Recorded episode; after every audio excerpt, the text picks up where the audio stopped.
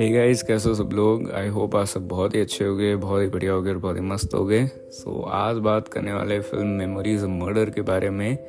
ये review spoiler free होने वाला है आप बिना किसी टेंशन के से सुन सकते हो। सो so, कहानी कुछ ऐसी है कि एक मर्डर के बारे में इन्वेस्टिगेशन हो रही है। फ़िल्म की शुरुआत भी वहीं से होती है। कुछ डिटेक्टिव्स जो हैं वो कुछ पता लगाने की कोशिश कर रहे हैं। और सी, जो क्राइम सीन है वहाँ पे जाके। एज स्टोरी वाइज मैं जितनी कम स्टोरी बताऊँ उतना अच्छा रहेगा। आज तक फ़िल्म में देखें उतना बेटर होगा। सो so, फ़िल्म जो है वो बहुत एक मेरा मन इसलिए कर गया था फ़िल्म को देखने का क्योंकि फ़िल्म बहुत ज़्यादा सेलिब्रेटेड है।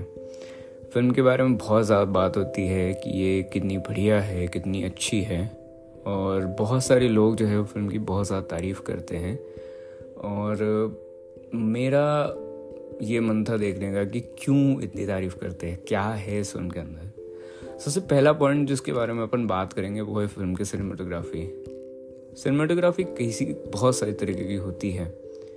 हर एक डायरेक्टर का, हर एक क्रिएटर का अपना एक अलग विजन होता है कि उन्हें किस तरीके से फ़िल्म के पर्सपेक्टिव को रिप्रेजेंट करना है। एंड पर्सपेक्टिव को रिप्रेजेंट करने में फ़िल्म के रिप्रेजेंटेशन में कैमरा वो बहुत काम आता है। बहुत सारे तरीके के कैमरा वर्क होते हैं।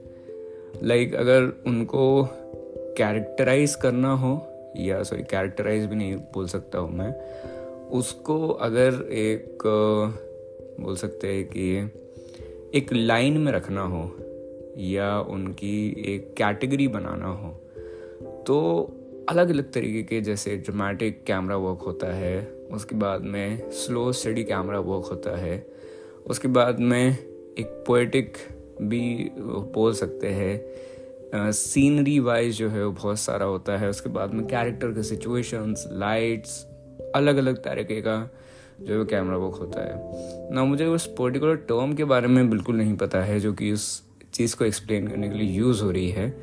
तो मैं मुझे जैसी समझ आता है मैं वैसे आपको बता रहा हूँ। सो so, ये जो फ़िल्म है इसके अंदर भी बहुत सारा ऐसा मैं बोल सकता हूँ कि एक्सपेरिमेंटल कैमरा वर्क था। बिकॉज़ ऐसा कैमरा वर्क जो है वो देखने को नहीं मिलता है ज़्यादा।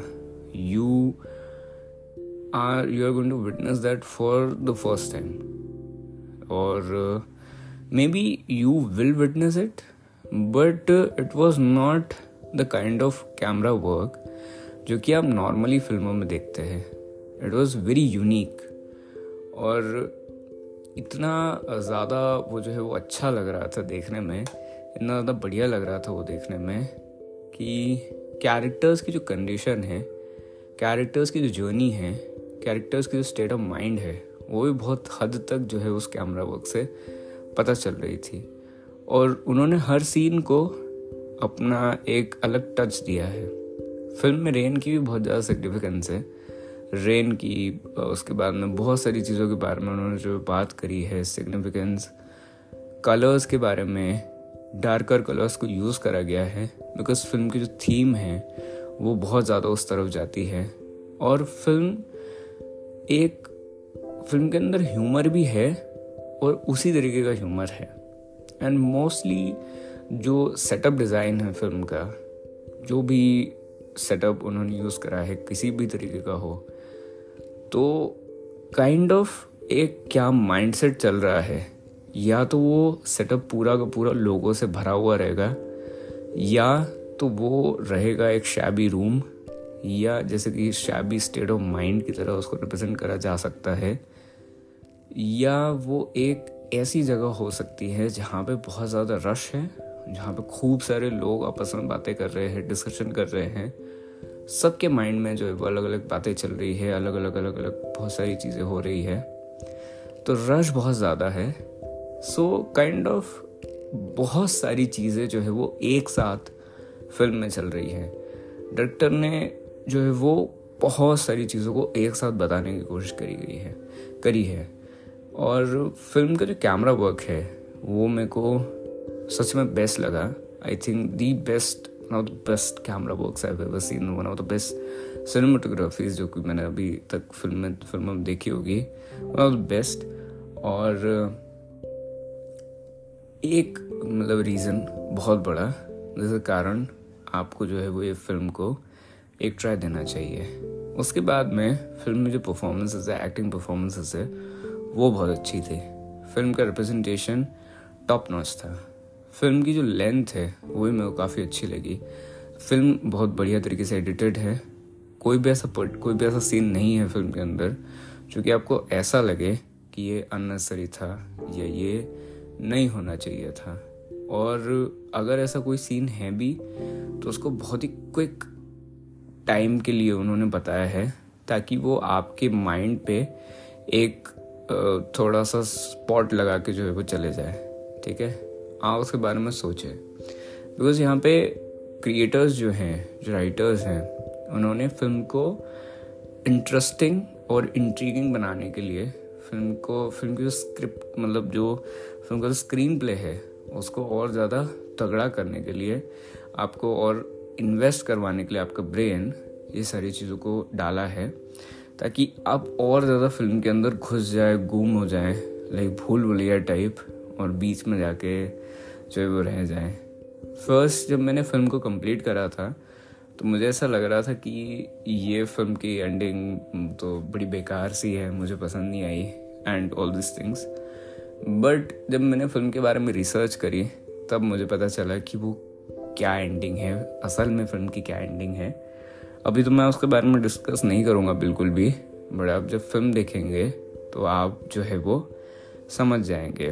फ़िल्म में काफ़ी सारे ऐसे मैसेजेस हैं, काफ़ी सारी ऐसी चीज़ें हैं, जो कि मुझे तो समझ नहीं आए थे टू बी वेरी ऑनेस्ट आप मतलब मैंने काफ़ी सारे वीडियो देखे फ़िल्म के एंड होने के बाद में, कि भैया एंडिंग क्या है, क्या समझ आना चाहिए, वो वाली बहुत सारी चीज़ें। तो फ़िल्म की जो स्टोरी लाइन है, वो बहुत ज़्यादा कॉम्प्लेक्स है। और फ़िल्म की जो राइटिंग है वो मेरे को वो भी मेरे को अच्छी लगी बहुत सारी ऐसी चीज़ें हैं फ़िल्म में जो कि इस रिप्रेजेंटे उनका जो रिप्रेजेंटेशन है वो काफ़ी चिल नोट पे बताया गया था। यानी कि काफ़ी लाइटर नोट पे बताया गया था।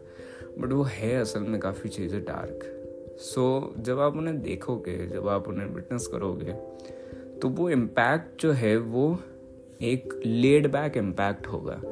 मतलब जब हम पंच करते हैं किसी को पूरी ताकत से मतलब एग्जांपल दे रहा हूँ, कोई भी किसी को पंच कर रहा है तो वो पूरी ताकत ना लगा के अपने पावर को होल्ड बैक करे और फिर पंच मारे तो काइंड kind ऑफ़ of मतलब जो इम्पैक्ट है वो एज एक्सपेक्टेड नहीं होगा या जो भी है पंच का जो दीवार पे मार लो या पंचिंग बैग पे मार लो सो so, जब हम उसको पंच करेंगे और हमें पूरी पावर पूरे पोटेंशियल से नहीं मारेंगे पूरी पावर से नहीं मारेंगे तो the impact will be not as we wanted to be खैर ये एग्ज़ाम्पल बहुत ही बुरा था बट काइंड ऑफ़ थोड़ा बहुत वर्क कर जाता है अगर आप उसके बारे में सोचोगे तो कि एक चीज़ को कवर करके बताया गया है बिकॉज़ फ़िल्म की जो टोन है वो पहले से इतनी ज़्यादा डार्क है कि अगर उसमें और ज़्यादा डार्क एलिमेंट्स अगर आप ऐड कर देते हो तो वो फ़िल्म जो है वो काफ़ी ज़्यादा ड्रामा हैवी हो जाती है।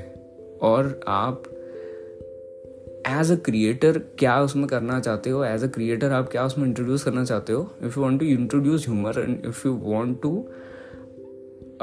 basically engagement level बना, बढ़ाने के लिए वो जो वो जो एलिमेंट होता है of humour and to invest audience more in it वो उन्होंने करा है मेरे ख्याल में।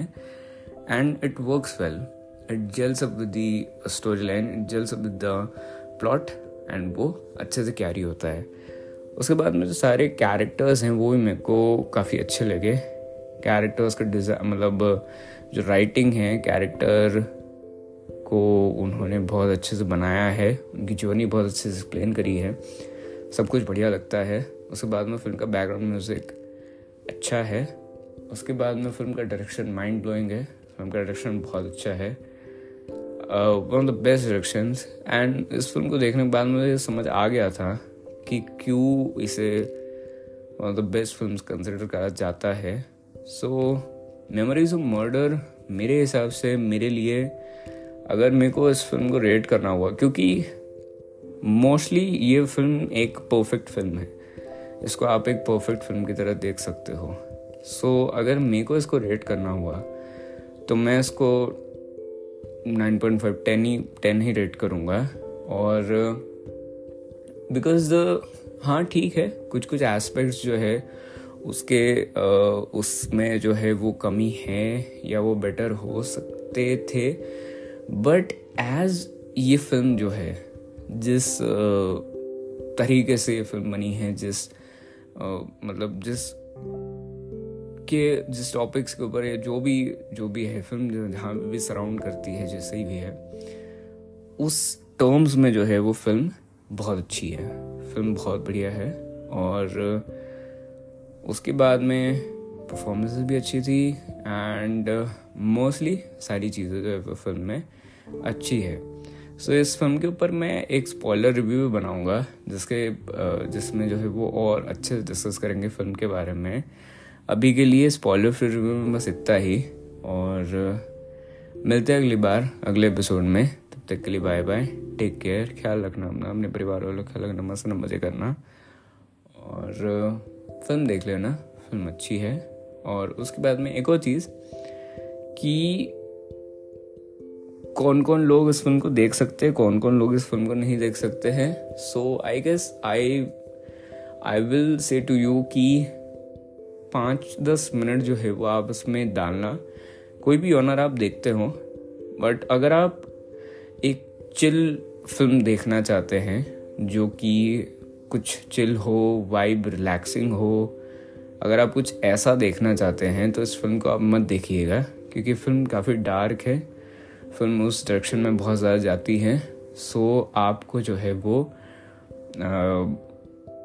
मज़ा न आए शायद तक। फिर भी आप इस फ़िल्म को एक बार ट्राई कर सकते हैं। मोस्टली ये सारी ऑडियंसेस को अच्छी लगेगी, क्योंकि फ़िल्म जनरली काफ़ी अच्छी है। So that's it bye bye take care and मिलते अगली बार।